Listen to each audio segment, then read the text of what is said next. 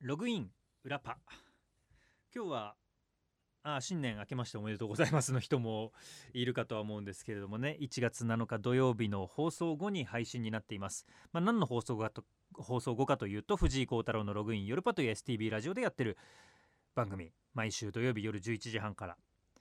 で、普段は金曜日にまずその夜パの収録をするんですよ。で、収録をした後に裏パという、延長線というこのポッドキャストとかラジオクラウドで配信されるネットラジオを撮ってるんですが、今日はちょっと異例のことで先にまずはこの裏パのオープニング部分っていうのを撮っています、なぜならばもうこの興奮を隠せないっていうことだからなんです。はい、今僕の手元に、この音だけだとちょっと軽く聞こえるかもしれませんが10億円があります。そう、年末ジャンボ宝くじです。これね、抽選日12月31日土曜日、もう去年よ。でそこからもうね、みんな買ったのを見てどうなるんだ、どうなったっていうので新年を迎えるんですけど、僕はこの1月6日の金曜日の収録まで寝かせたわけです。なぜならばこのポッドキャストで開けようと。で年末に僕これ買った時にね、なんだかんだ最終日に買ったんです。12月の22か23だったんですけど、その最終日に買ってツイッターで、僕の手元に今10億円が来ましたと。10億円が来たらさあ北海道でアニソンフェスをやりますよなんていう風につぶやいたら、いろんな人がそのツイッターに反応してくれて、いや本当にお願いしますとかね、ちょっとだけだったら運気分けますので当ててくださいみたいなのが集まってるので、これはもう夜パリスナーの全ての希望一緒に開封していこうじゃないかと。さあどっちからいきますかという、バラと連番。これね、連番でいくと1等前後賞合わせて10億円の可能性があるわけです。でバラは10億の可能性はないけれども、連番と違って最初の何桁とかがずれてたとしても、バラはまだ可能性がそれぞれある。だって連番の方は、僕の方はあんま数字は細かく言わない方がいいのかな。1ホニャララホニャララホニャララホニャララホニャララっていう6桁なんです。でもこのバラの方も1で始まってるからあれなのかもしれないけど、でもこれがもう最初が1、例えば10とか1112って12000とか13000とか14000とか、そういう話だから10万か。そこがずれた時点でもう絶対合わないんだよね。だから、10億円当たる可能性があるのは連番だけれども、広く可能性があるのはバラということで、どっちから見ますか？連番から。でも10億の夢を残した方がいいの？連番からいきましょう。じゃあ、今僕の手元のスマホで年末ジャンボ宝くじの結果。でも支払い開始日はそっか1月6日だったんだ。ってことは金曜日からもう10億を手に入れてる人がいるわけですね。でもし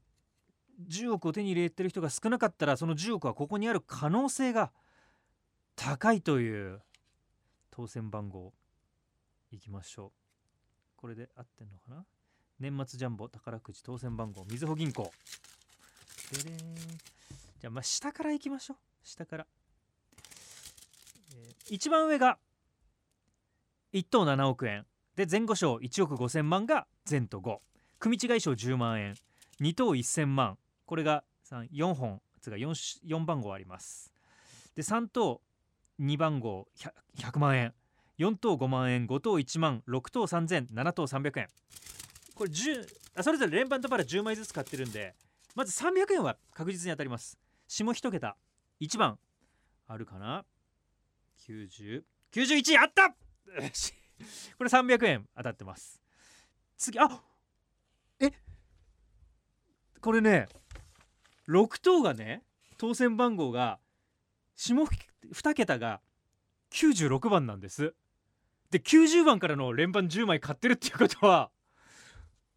ということはちょっと待って、96番あった。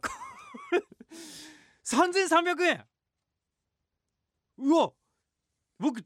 6等当たったの初めてかもしんない。へえ、あら。でちなみにこの96みたいなのが1等までにはないのかな。番号、あれ番号、うんそうだね。でこれでパーッと見ていくと、このね連番の罠としてもう1等までの下2桁に90番台がなければ絶対当たらないっていうことが分かっちゃうんで、パーッと今見ますね。5等下3桁325番460番、はいこれダメです。あ、もう1個489番っていうのがありましたから惜しいですね。4等下4桁1810番なんてことないっす。同様に、うん、3等もありませんね。2等も90番台が全くないですね。1等も87。はい。連番3300円。でもさ、10枚で3000円で3300円になったわけですからね。じゃあもう一個、バラ。まあちょっと10億は当たんないですけど、7億あればアニソンフェスできますよ。これだって僕がそのやりたいっていう風につぶやいたら、アンジェラの敦子さんが期待っていう風にわざわざリポをくれたんですよ、年末。じゃあ行きましょう。これもね、僕が買ってるとこですか、多分絶対そうだと思うんですけど、バラで買ったとしても、10枚買ったら0から9までは1枚ずつ入ってるように多分なってるはず。あ、1枚ずつバラで買った場合はならないよ。僕はバラで10枚っていう買い方して1つのまとまった袋に入ってるので買ってるので、まず一番下のね、7等の300円、これは当たります。はい、1枚出てきました。次だからバラは見んの時間かかんだよな。下2桁6等3000円96番だから6の上を見ればいいから、あー惜しいな、66番です。そして、5等が893254060だから0はダメ。はい、40でした。で 5のものを見る295320ダメだね。下3桁9のところを見ると87940ダメです。もう一気に雲行きが怪しくなってきましたね。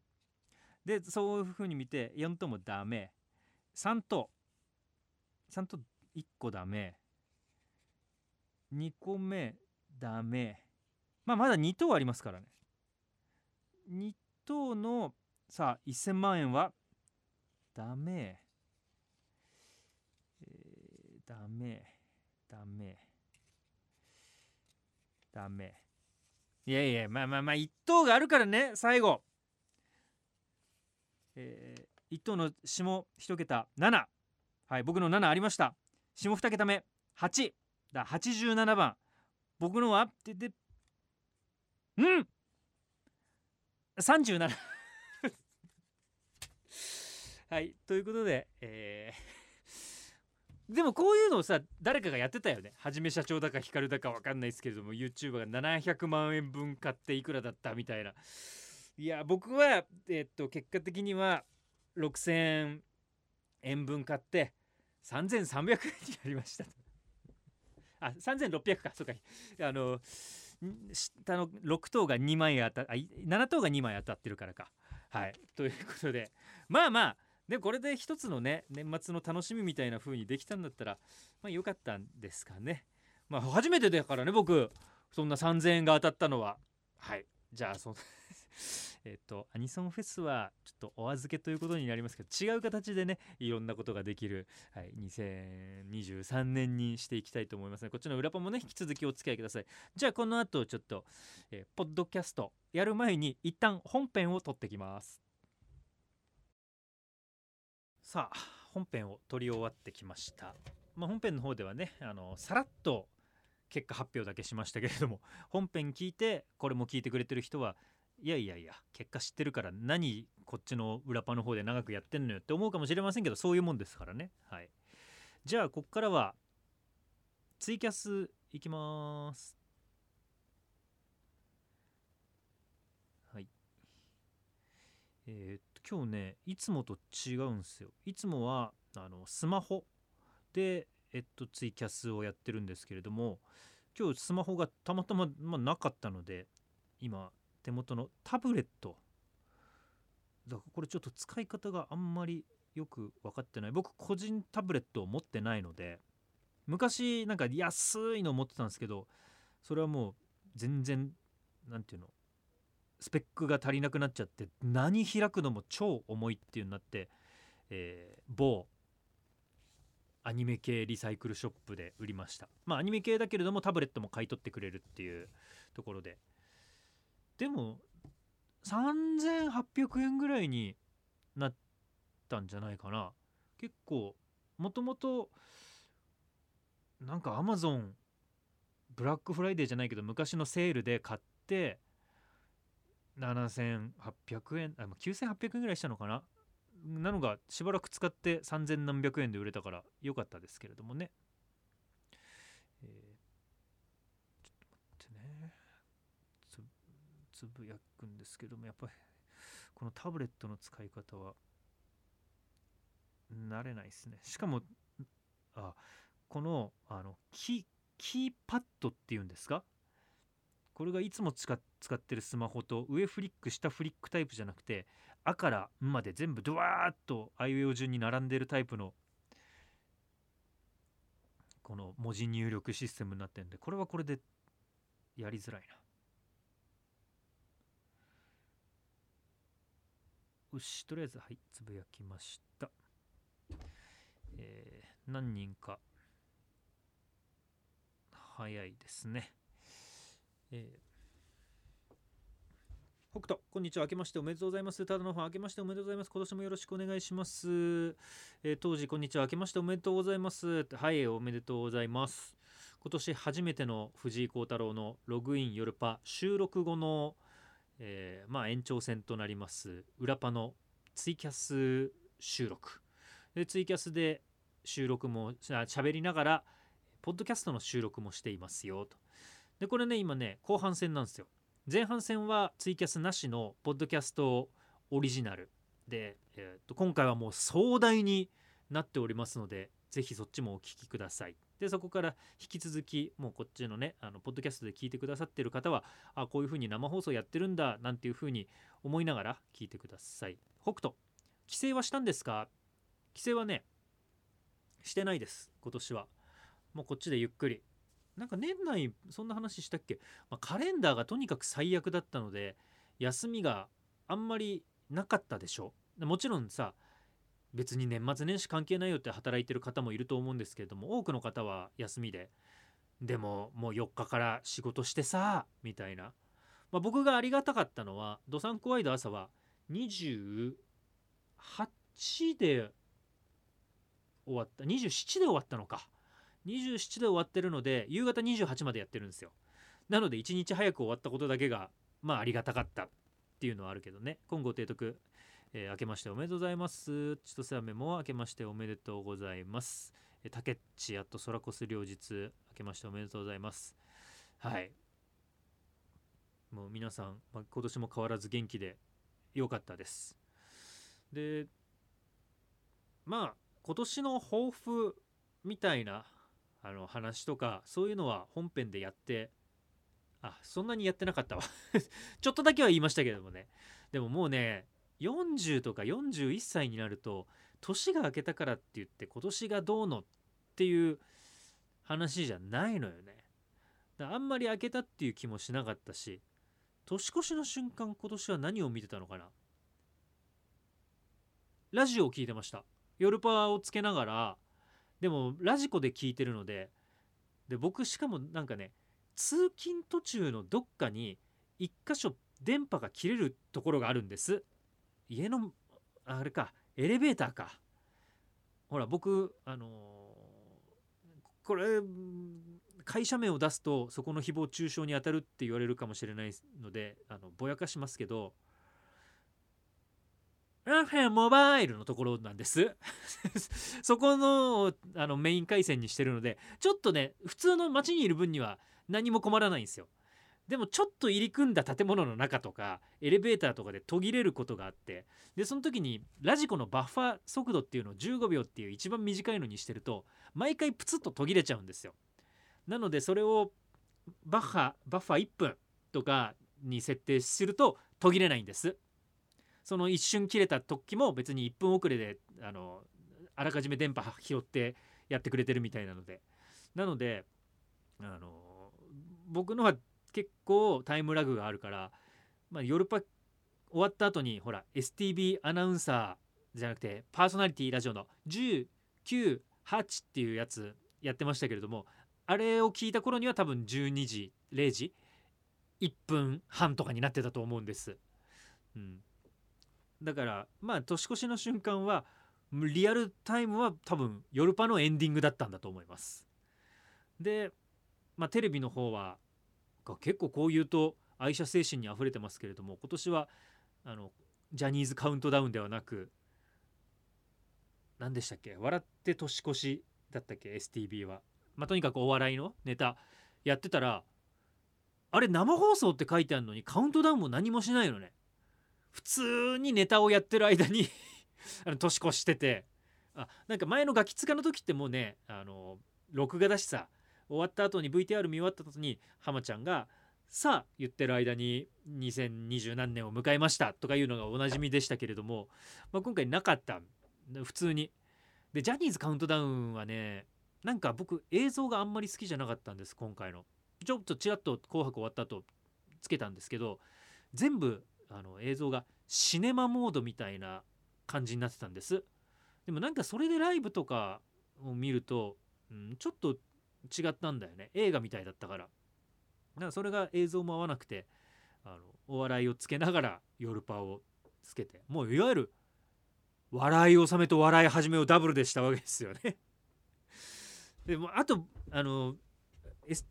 姉様はカウントダウンは聞きました？ STB ラジオの。聞いてない。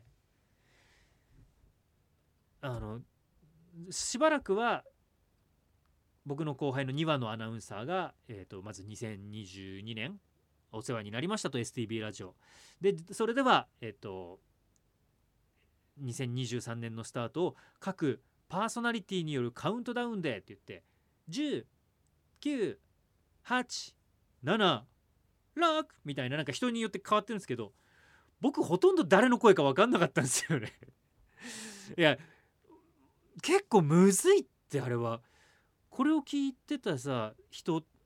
ね、ツイキャスを見てくれてる人は STB ラジオも好きな人が多いと思うんですけど、分かったんですか？永井さんの声は分かった気がする。でも言っていや永井さんやってないよって言われたらあれですけど、北斗分からなかったです。分かんなかったよね。そうなの、だからシステム僕は呼ばれなかったんですけれども、ただのファンもさっぱりでしただよね。本当に2人ぐらいヘッチとスライムどうでもいいけど藤井さん髪後ろ跳ねてるちょっとかもしれないですね。北斗内山さんいたような、内山さんの声はね分かりました、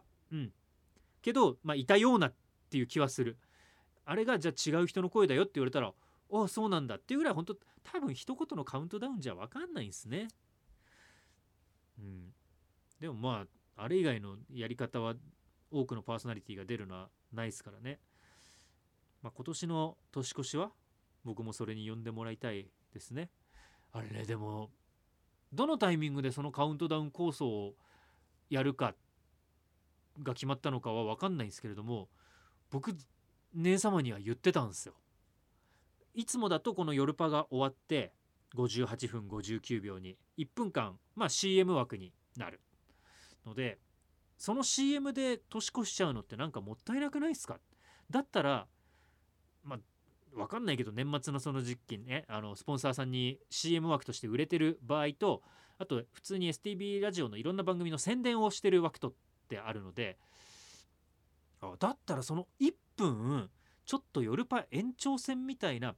いわゆる PR スポットっていうんですけれども、それを録音して流して延長戦やりませんかっていう風に言ってたんですけど、ちょうどそう言ってた頃に僕はもうコロナになってしまって話は立ち消えと、姉様もちょっとめんどくさいみたいな雰囲気をガンガン出してたから、姉様的にはあ、うん、藤井がちょうど休みになってくれてよかった、まためんどいことを言い出しやがってって思ってたと思うんです。だからまあでも考えることは一緒だったというかね、僕もうちのラジオの編成なのか制作なのか分かんないですけれどもっていう感じだったと思いますね。ヘロヘロ明けおめ、おめでとうございます。藤井さん痩せたね。これはコロナです。多分コロナで4キロ5キロ落ちて、そっから体重が増えてこないで、みんなにはちょうどよかったじゃんみたいな風に言われるんだけど、それとともにやっぱり体力も戻ってこない。まだジムでね、コロナ前と同じだけの距離を同じだけのペースで走るっていうことができないからね、まあ、あとはそれを言い訳にして頑張らなくなってるっていう可能性はある。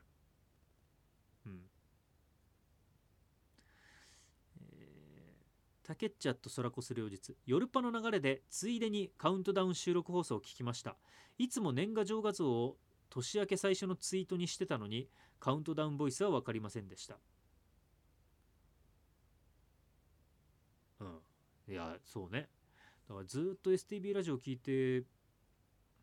くれてる人でもまあまあ分かんないっていうことね。今後提督、コロナ痩せですか、体力戻らないですから無理せずに。あ、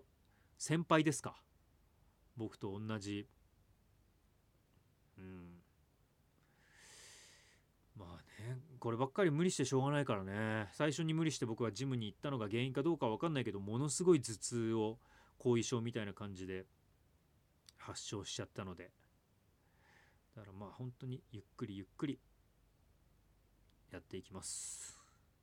C&B 明けましておめでとうございます。おめでとうございます。ゆっくりとゲームとかなんかして過ごせましたかね。あとなんだろうな、今年の僕のまあじゃあ本編で言ってないなんだろう、楽しみとかかな。いやでもこれ今だったら言っていいのかな。何ヶ月か前のこのポッドキャストで、東京遠征とか、まあ、東京だけに限らず大阪とかライブ遠征をしたいしする予定もあるんだけれども、もしそのタイミングで自分がコロナになってしまったりしたら、行ったイベントの方にも迷惑をかけるかもしれないし、そのイベントに一緒に行ったよっていう人にご心配もかけてしまうかもしれないし、無理なね、なんかそれは濃厚接触とかさ、そういうことがあった人にはちゃんと連絡をしてお知らせをするっていうのが必要だけれども、そうじゃなくてたまたま一緒の会場で違う場所にいた、遠い場所とかね、でも、うわそこに俺もいたよ、大丈夫かな、私もいたんだけど映ってないかなとか、なんかそういうふうに思わせてしまうのもね、過剰なものは良くないので、イベントに行ったとしてもそれからしばらく潜伏期間が終わるまでは言わないっていうのを去年つか一昨年も含めてずっとやってるんですけど、まあそうするとあれか、もうちょっとで僕は遠征の予定があるので、それはすごく楽しみにしています。で遠征の後に休みを取る、1年に1回の休み、うちの会社ねとってもいい会社だからね、1年に1回まず休みが取れるんです。まあ1週間丸々取ってもいいんです。それを分けてもいいし。でも僕コロナで1週間丸々休んだじゃないですか。それとは別に休みくれるんですってよかったよかったもうコロナ休みで今年1年の休暇を全部、使ってしまったっていう不安もあったんですけど、それはもう別カウントにしてくれるっていうことなので、ちょっとね休みを取る予定なので、そこで何か、したいなっていう、ちょっと壁をぶち破っていいんだろうかどうなのかっていう、今せめぎ合いをしています。千歳飴、コロナは特別休暇なのね。そうだね、もう多分コロナ僕もちょっとそこのさ休暇の種類っていうのがよく分かってないんですけれども、まあ、普通のうちはリフレッシュ休暇って言ってる、心身ともにリフレッシュしてきて、でそういういろんな世界を見ることによって喋る内容も変わるし、見聞も広がるしっていう意味のリフレッシュ休暇が1回で、これが1年に、長期休暇って言われるもの。その他病気になったら、病気休暇っていう、名前がちょっとそうだったか忘れたけどがあるので、そっちに組み込まれるのか、それとは別にもう今有事だからコロナっていうのは特別休暇っていうのになるのか、まあ、僕自身があんまり把握してないんですけども、 とにかくリフレッシュ休暇とか別にっていう、うん、感じね。はい、っていう今後提督 STB は福利厚生が整っていて笑顔の絶えない良い職場ってことですね。うん、そうじゃないか。福利厚生が整っていては僕の体感としては正しいような気がする。笑顔の絶えないは僕の体感としてはまあちょっとここで何か言うのはやめておくっていう、うん、あと部署にもよるんじゃねえか僕のいる部署がどうかってのもここではちょっとやめておきますけど、うん、うんね、まあとりあえずなんかなかなかさ1年間を通しての目標っていうのはずっと立てられないじゃないですか。コロナがじゃあもしかしたらなんか今ねいろいろ開発とか使われてる新薬っていうのがさもうタミフルみたいに一気にドワーッと広がってマスクしなくて大丈夫ですよとかね、そういう風になってくじゃないですか。あとはまあコロナ出たけど学級閉鎖ぐらいでじゃあみんな3日間4日間休んで、その後会いましょうぐらいな世界になるかもしれないし、まだずっと続くかもしれないから、じゃあ今年の10月に何したい、11月に何したい、今年1年間で何をしときたいみたいなっていうのはなかなか難しいのでね、目先 2,3 ヶ月の目標だけ立てながら僕は生きていこうかなっていうふうには思いますね。まあ3ヶ月後にこの番組がどうなってるのかもちょっとわからないですしねっていう新年早々なんか縁起でもないような感じにしますけれどもまあいや意外とこういうことを言ってた方がね大丈夫なんだよなんてことを言うとそれがフラグになったりもう何でもかんでもそうなるので言わないですけれども、はい、まあまあとにかくそういう意味じゃなくて目の前のことを一つ一つやって真摯に向き合っていったらきっと何事もいい結果になりますよっていうのを、もう40ほら孔子が言ってたじゃないですか。論語で40にして惑わずだったと思う人を15にして立つだよね。15で昔は成人、20にして何でした、30にして40にして惑わず、50にして60ぐらいまであったんだっけ。いやすげえ、昔全部覚えたんだよな。15にして立つ、20にして、いや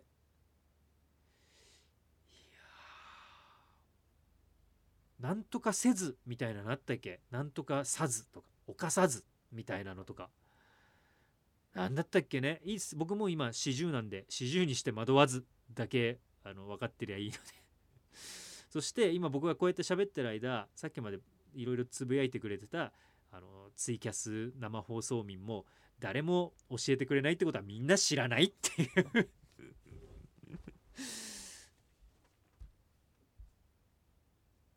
なすってあった、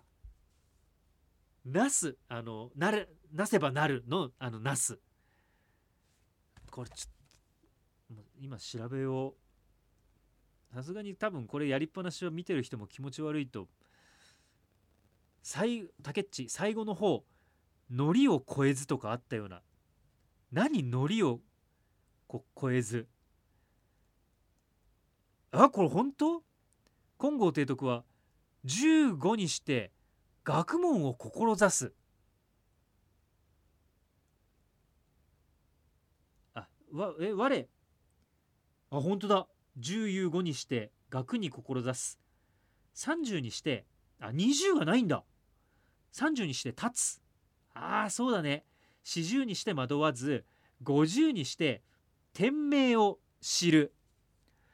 60にして耳伺う、70にして心の欲するところに従って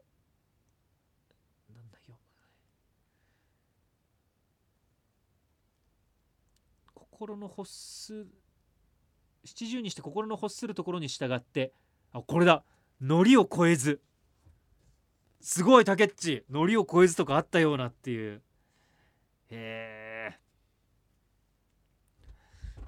あ、いいっすね。ただのファンもつぶやいてます。30にして立つの立つはそういう意味じゃないですからね30の時はまだ立ったような気はします。40にしたらちょっとあれですけど、はい、っていうような、はい、ためになる、もう何にしても学に志すのがこのヨルパですからね、はい、こっちのポッドキャストの方でもそういう風に、やっております。じゃあそんな感じで、今日の前半部分も含めてポッドキャストで聞いていただき、今回はポッドキャストとヨルパの本編を両方聞くと立体的に聞ける仕組みになっておりますので、ぜひ両方楽しみにしてください。じゃあまた来週ログアウト。